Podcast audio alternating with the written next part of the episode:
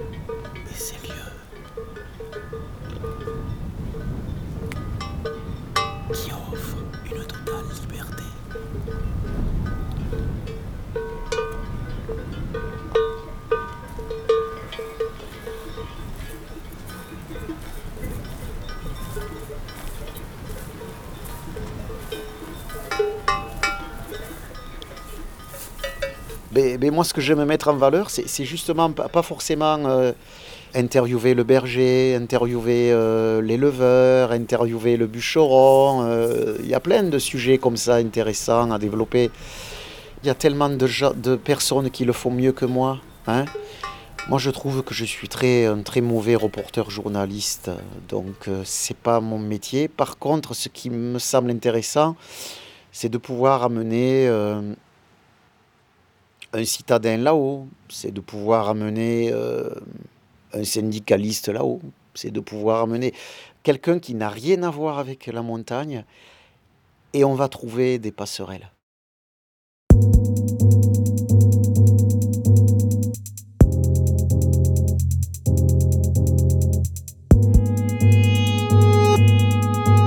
Il m'a fait l'honneur et le grand plaisir de m'inviter chez lui, dans le département de l'Ariège.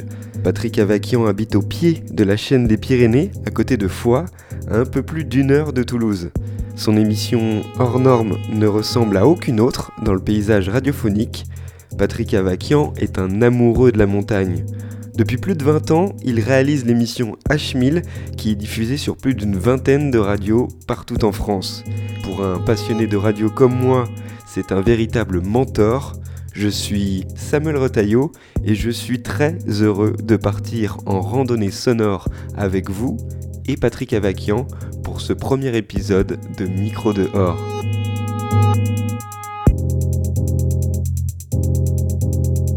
Ouais Ouais, c'est bon. Un, deux, un, deux. Ouais. Voilà, et après tu peux travailler avec ces filtres là. Donc euh, aigu. Voilà. Là, tu baisses les basses.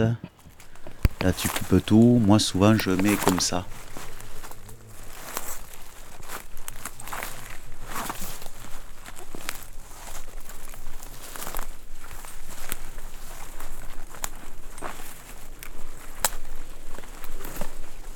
Je m'appelle Patrick Avakian, voilà, d'origine arménienne, comme Aznavour. Et ouais, là, et là j'ai la, cinquantaine euh, bien tassée, là, qui commence à se tasser. Et j'ai commencé la radio en 86.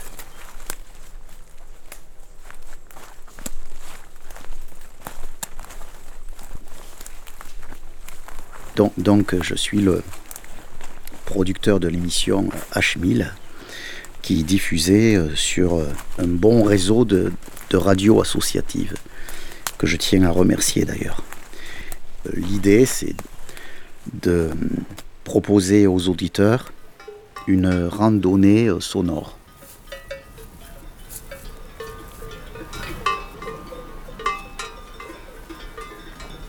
Des chevaux, des sonnailles, paysages sonores, habituels, des estives.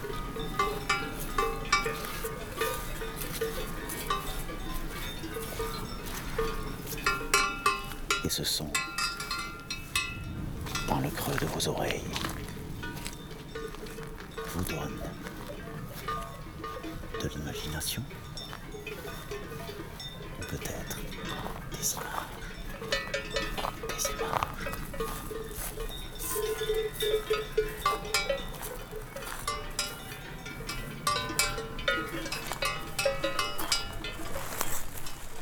Le but de, de- de cette émission, c'est plutôt de, la découverte, euh, de la découverte sonore, c'est-à-dire euh, rendre compte du paysage sonore que l'on trouve en montagne, parce que c'est un milieu très riche. Il n'y a pas que les oiseaux et, et les cascades.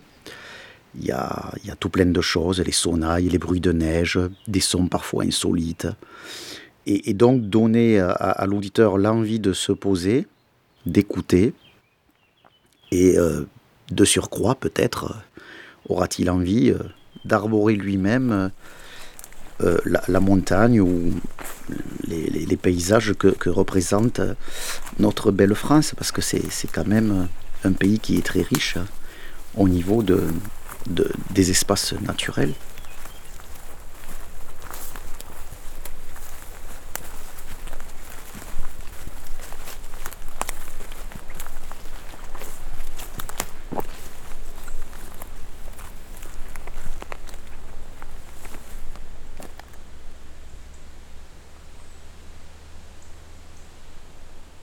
Voilà, et là, tu devrais quand même avoir un, un bon son. Ouais.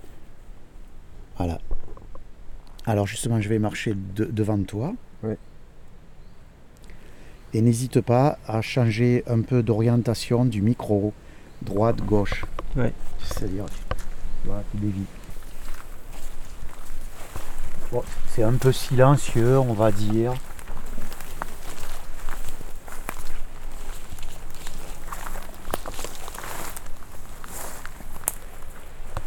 Donc on est euh, dans une de nos belles forêts ariégeoises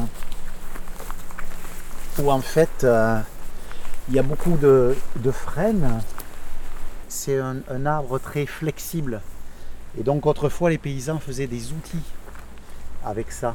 Faisaient des râteaux, euh, des, des outils pour le travail dans les champs. Et, donc euh, c'est pour ça qu'on on retrouve encore euh, sur nos coteaux ariégeois ces forêts euh, de frênes. Mais la plupart de l'Ariège est recouvert à 70-80% euh, de, de hêtre, de la, la hêtraie. Voilà. D'ailleurs, elle couvre en totalité la hêtraie euh, une bonne partie de, grande partie de la chaîne des Pyrénées.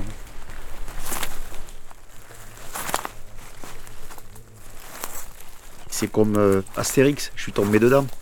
Et euh, ben, en fait, euh, quand j'étais jeune, je cherchais du boulot, puis j'ai été sur le massif pyrénéen, du côté de Cotteret.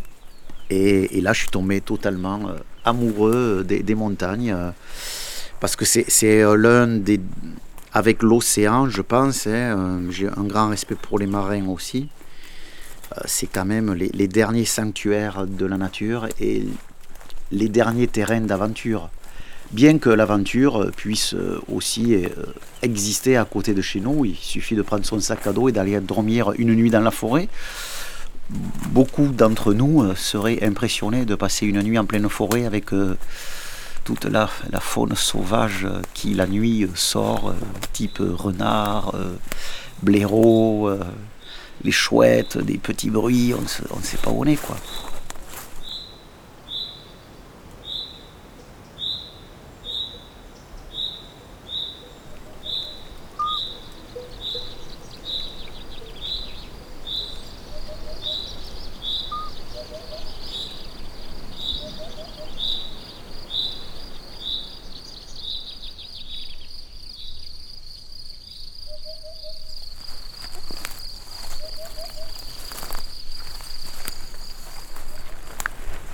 On est donc euh, sur les coteaux de l'Ariège, ce qu'on appelle communément en, en jargon montagnard, Piémont, le Piémont.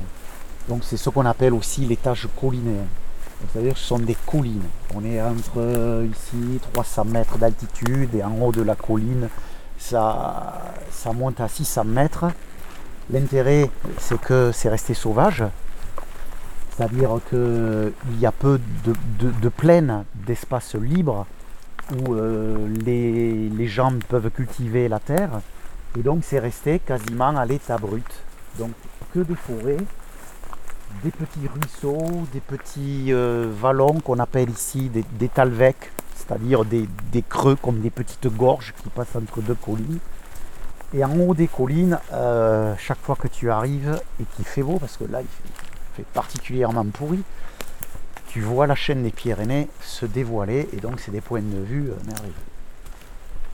Après, autre, euh, autre aspect de ces euh, forêts, c'est vrai qu'elle n'est pas entretenue ici par les troupeaux, donc comme, comme tu peux le voir ou l'entendre,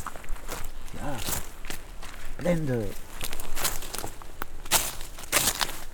C'est envahi de, de ronces, de fougères, un peu de, de- de- de plantes vivaces qui, qui colonisent ces, ces forêts et qui fait que la forêt parfois en souffre puisque ça asphyxie euh, un peu les, les arbres, les, les jeunes arbres qui voudraient euh, pousser, Sortir, ouais. sortir.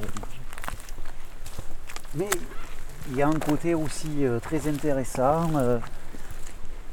Toute proportion gardée, euh, on est dans la petite Amazonie ici. Beaucoup de chevreuils, beaucoup de cervidés, de sangliers, mais euh, quasiment euh, disparition de, l'ours. Gros problème ici. les araignées jaunes en veulent pas.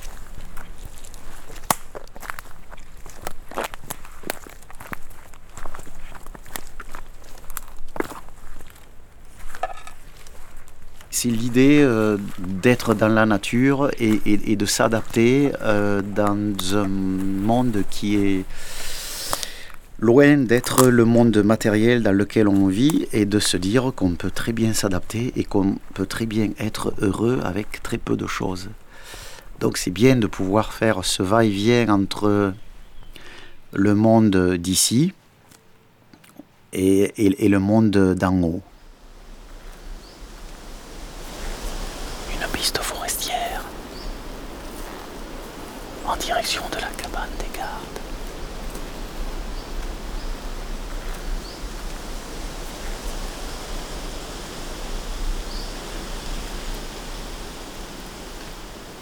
De temps à autre, le vent bruisse.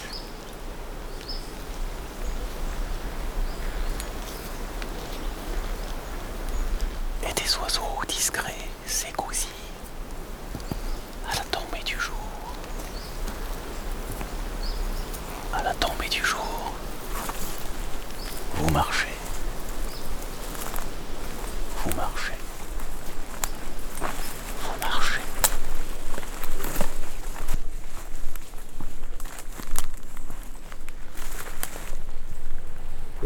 Traditionnellement, en moyenne montagne et de surcroît en haute montagne, ici en, en Ariège, mais surtout sur toute la chaîne des Pyrénées, la tradition, c'est euh, que les cabanes, on offre des abris aux randonneurs, aux promeneurs. Euh, les cabanes initialement euh, donc sont occupées par les bergers, gérées soit par la commune, soit par les bergers soit aussi parfois par des chasseurs, dont trois types de cabanes. Et on laisse toujours euh, une partie ouverte pour les randonneurs.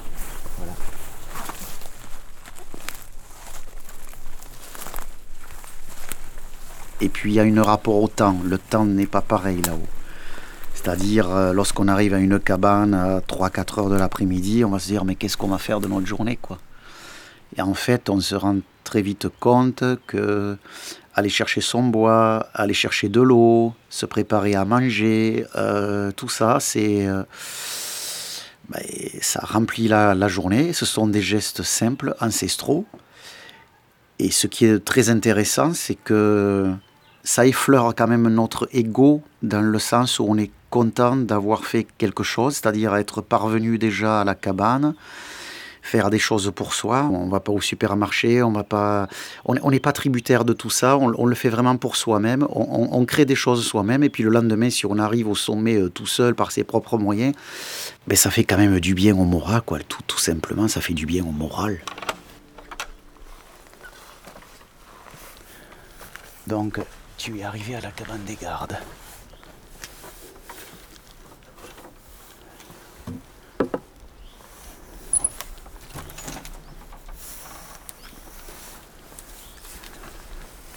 Voilà, tu ouvres, t'es chez toi. On a l'impression qu'il y a quelqu'un qui est parti tout à l'heure, quoi. Ouais. C'est. Vous, voulez de, de bois, donc c'est c'est gratuit, ouvert à tout le monde. Donc déjà, première chose, il faut respecter, tu vois, elle est propre, elle est clean. Donc faut pas laisser ses déchets, tout ça. Et, la tradition, tu vois, c'est...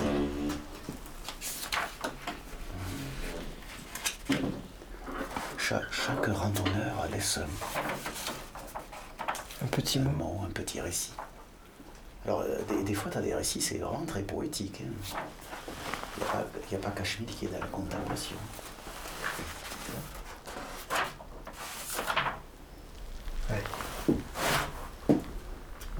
Tu vois, regarde le 12-07-2017, un très bel endroit pour se déconnecter, beaucoup de bonnes ondes et d'amour dans cette petite cabane au fond des bois. H1000, 1500 mètres d'altitude, cabane des gardes.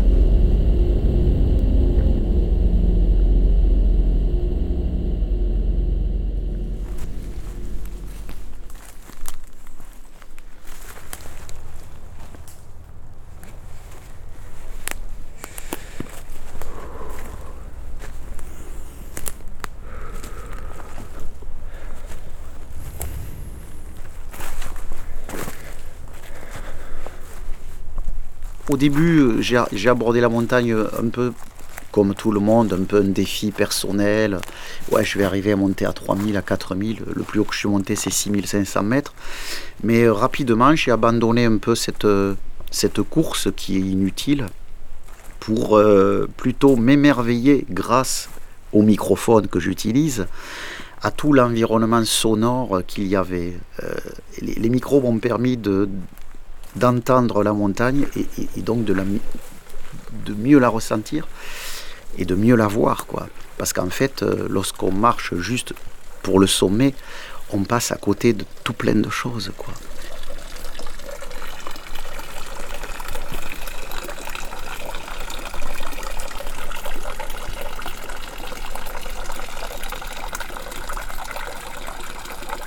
Au début, je, prenais des photos et puis surtout, euh, quand je rentrais, euh, j'étais totalement jeune, impétueux, donc très contemplatif. La montagne c'est génial, tu peux pas comprendre. Enfin voilà, j'étais un peu dans un truc dogmatique, quoi. La montagne, la vérité absolue et tout. Je pense que ça faisait chier bon nombre de, copains. Et puis surtout, je partais seul. Et être euh, seul en montagne, en plus, euh, à l'époque, il n'y avait pas le portable, mais de toute façon, je pars sans portable non plus. quoi. Ça fait partie du jeu pour moi. Et c'est important de partir sans, rien.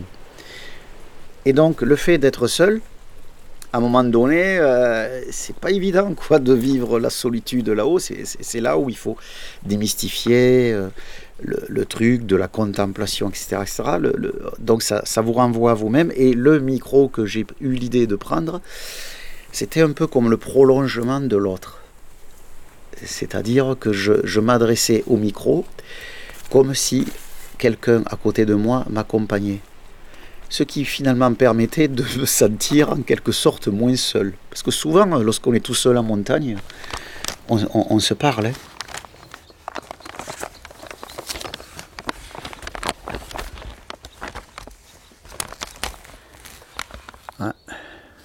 Finalement, finalement, finalement,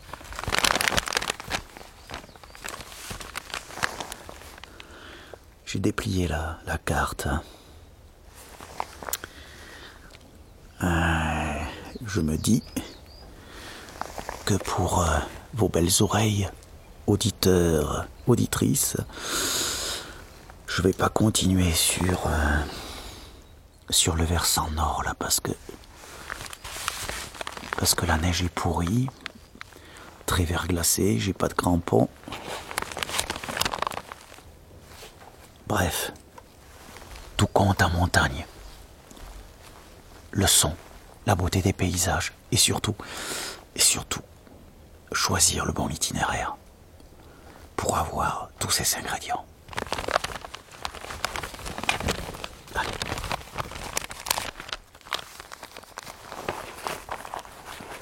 C'est parti. Parti, parti. Ce qui peut, euh, comment dire, euh, arrêter et, contraindre euh, ta, forme, ta forme d'émission, c'est juste les limites de ton imagination. Et je crois que les problèmes de la radio, c'est que la radio ne s'est pas rendu compte, en général, qu'elle pouvait être une forme artistique. Et je crois que les, radios associatives doivent, euh, à, mon- avis, réfléchir dans ce sens-là. On peut faire d'innombrables choses.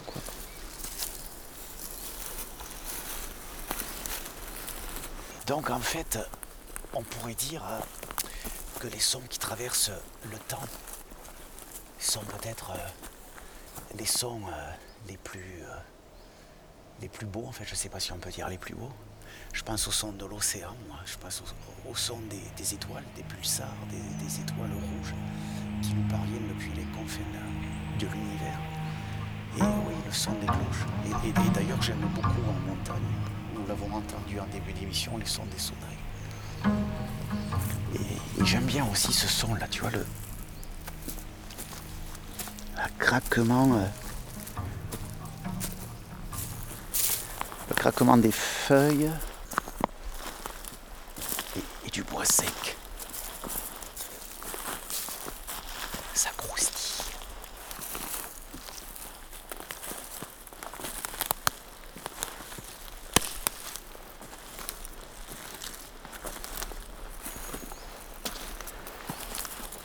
Pour rendre hommage à la nature, il faut de belles images pour un photographe. Et pour euh, quelqu'un qui fait de la captation sonore, eh il faut des bons micros.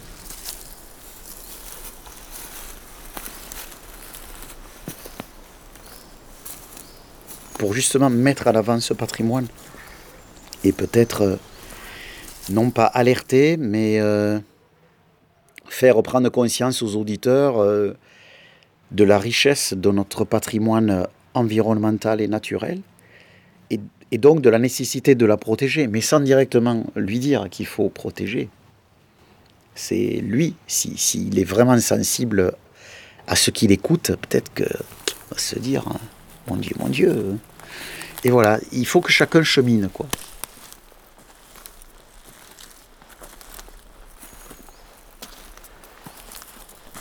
Ici, là, cette fleur, c'est euh, ce qu'on appelle le conopode. Conopode, c'est la noisette des bois. Alors c'est pour ça que les sangliers adorent cette plante et ils piétinent, ils piétinent, ils retournent la terre pour manger cette noisette des bois, qui est comestible par ailleurs. Donc même nous on peut la manger. Effectivement, ça a une, euh, léger goût de, noisette, un peu plus amer, il y a un peu d'amertume. C'est très bon. Il y a beaucoup de, je crois, de, graisse ou d'huile végétale. Donc c'est pour ça que les sangliers s'en nourrissent.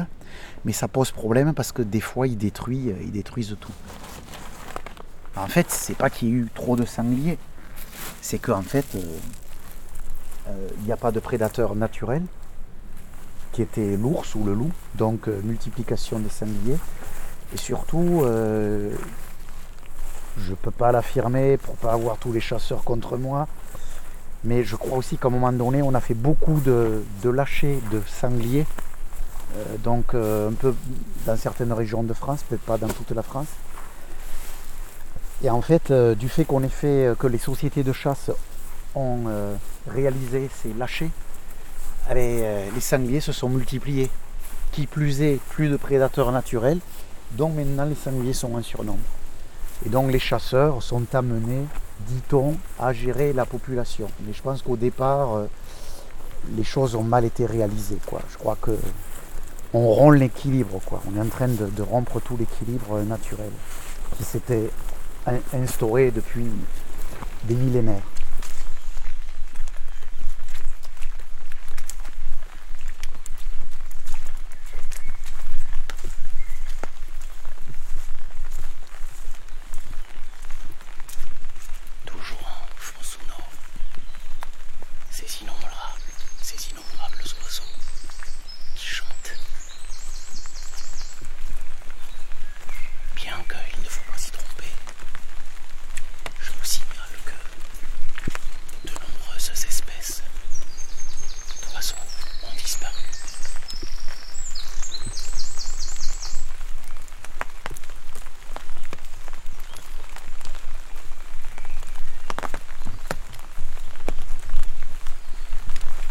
Alors ça chante moins avant. Alors les causes, nous dit-on, euh, c'est un peu comme avec les abeilles, les pesticides, etc.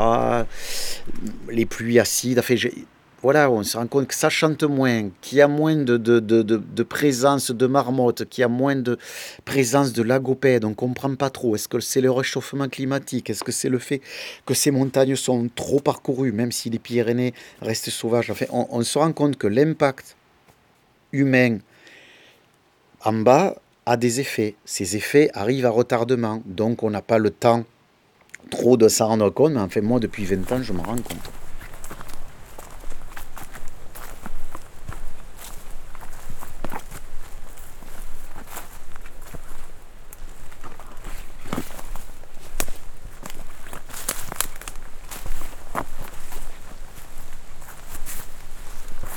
Voilà, donc là par exemple, faire une prise de son, eh ben, il faut se mettre au centre.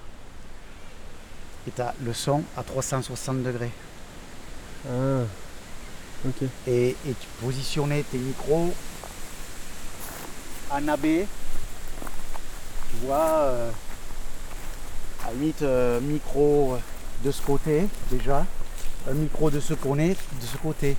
Le cardioïde va prendre tout ça devant tout ça devant. Et à la limite, s'il y a des insectes, tu déroules un câble de 3 mètres et un câble mono à ras le sol pour les quand il les grillons. un parapluie parce que là, là, il va y avoir du vent.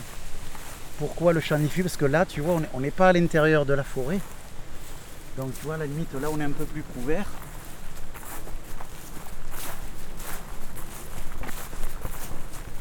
Alors le problème euh, ici, c'est les avions, c'est affreux. On est, on est sur des couloirs aériens. Hein. Toulouse, Barcelone, Madrid, machin, tout ça. Donc c'est insupportable quoi. Voilà, là, là tu peux avoir le, le champ diffus un peu.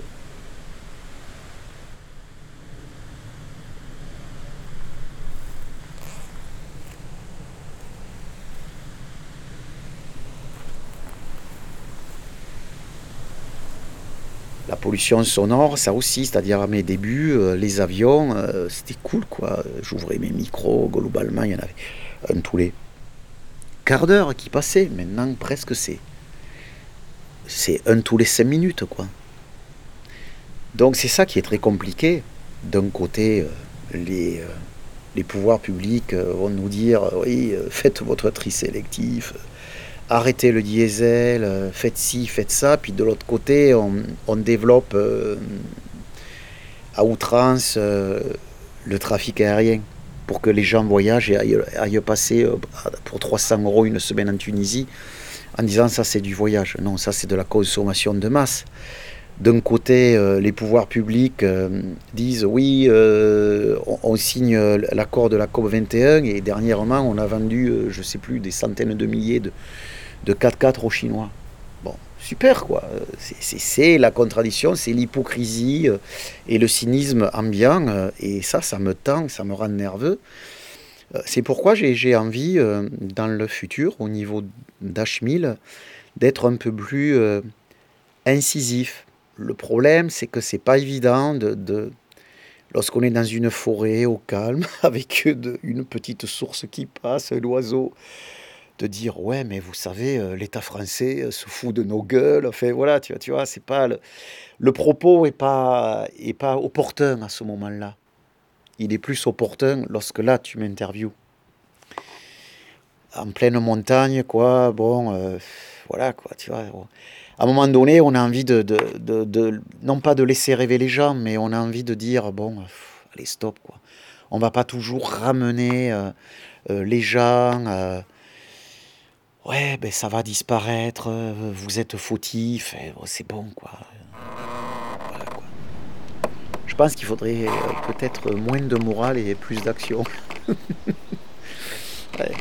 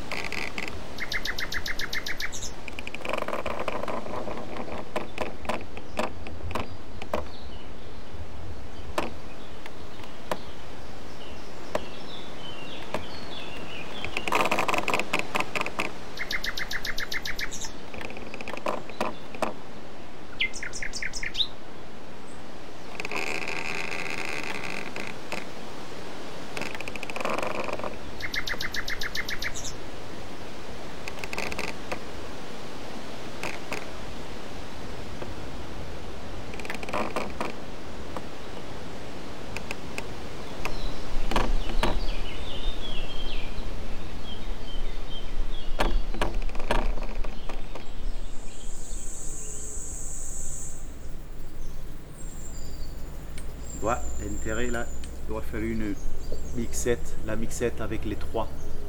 La stéréo à l'opposé, derrière, parce que tu as, le bruit du vent ici et des oiseaux. Et juste le canon sur le. Ouais. Mais bon, c'est bien. C'est dommage qu'en bas. il y a- Pour terminer, il y a aussi le fait que je, je crois qu'on est envahi par un flot de bruit continu, par un flot d'images continu, et euh, on, on ne prend plus le temps de s'asseoir, d'écouter ou de regarder. On, ne prend plus le temps. Tout est, euh, organisé aujourd'hui dans l'immédiateté, dans... On ne prend plus le temps. Donc c'est aussi d'amener euh, l'auditeur à peut-être une, une forme d'é- d'éducation, d'éducation si je peux m'exprimer ainsi, d'édu- d'éducation au son, d'éducation à prendre le temps. Voilà.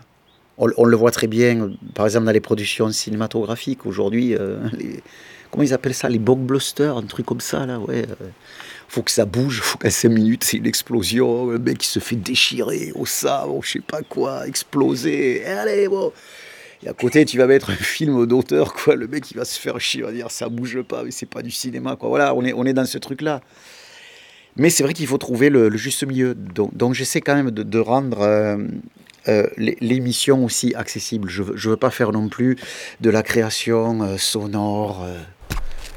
Je reste entre le reportage ah, et la captation sonore. Je dirais même pas la création sonore.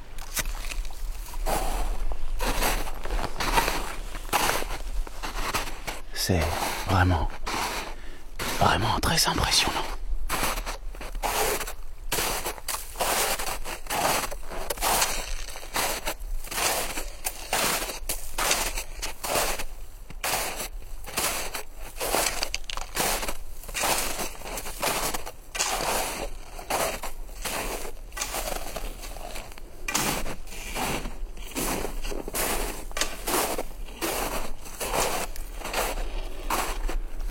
Mélange, mélange de neige, de glace.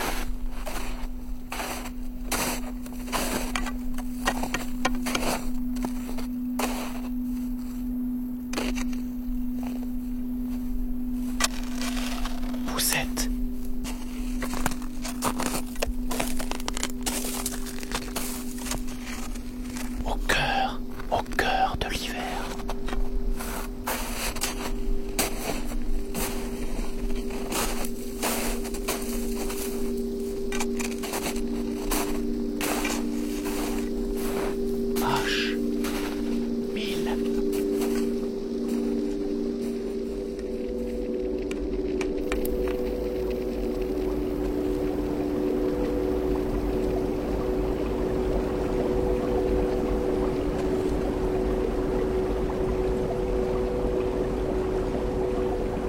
C'est Kundera qui dit dans une phrase que j'adore euh, Le désir de l'ordre est un désir de mort, puisque la nature est en perpétuel désordre, est en perpétuel mouvement.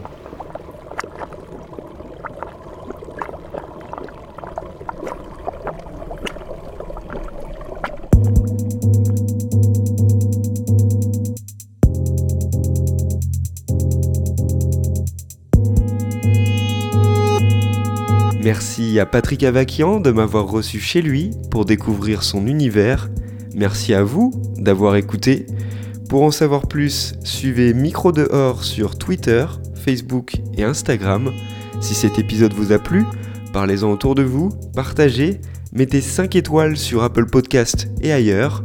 Chaque mois, je vous propose d'aller à la rencontre de femmes et d'hommes dans leur environnement sonore. Alors, à bientôt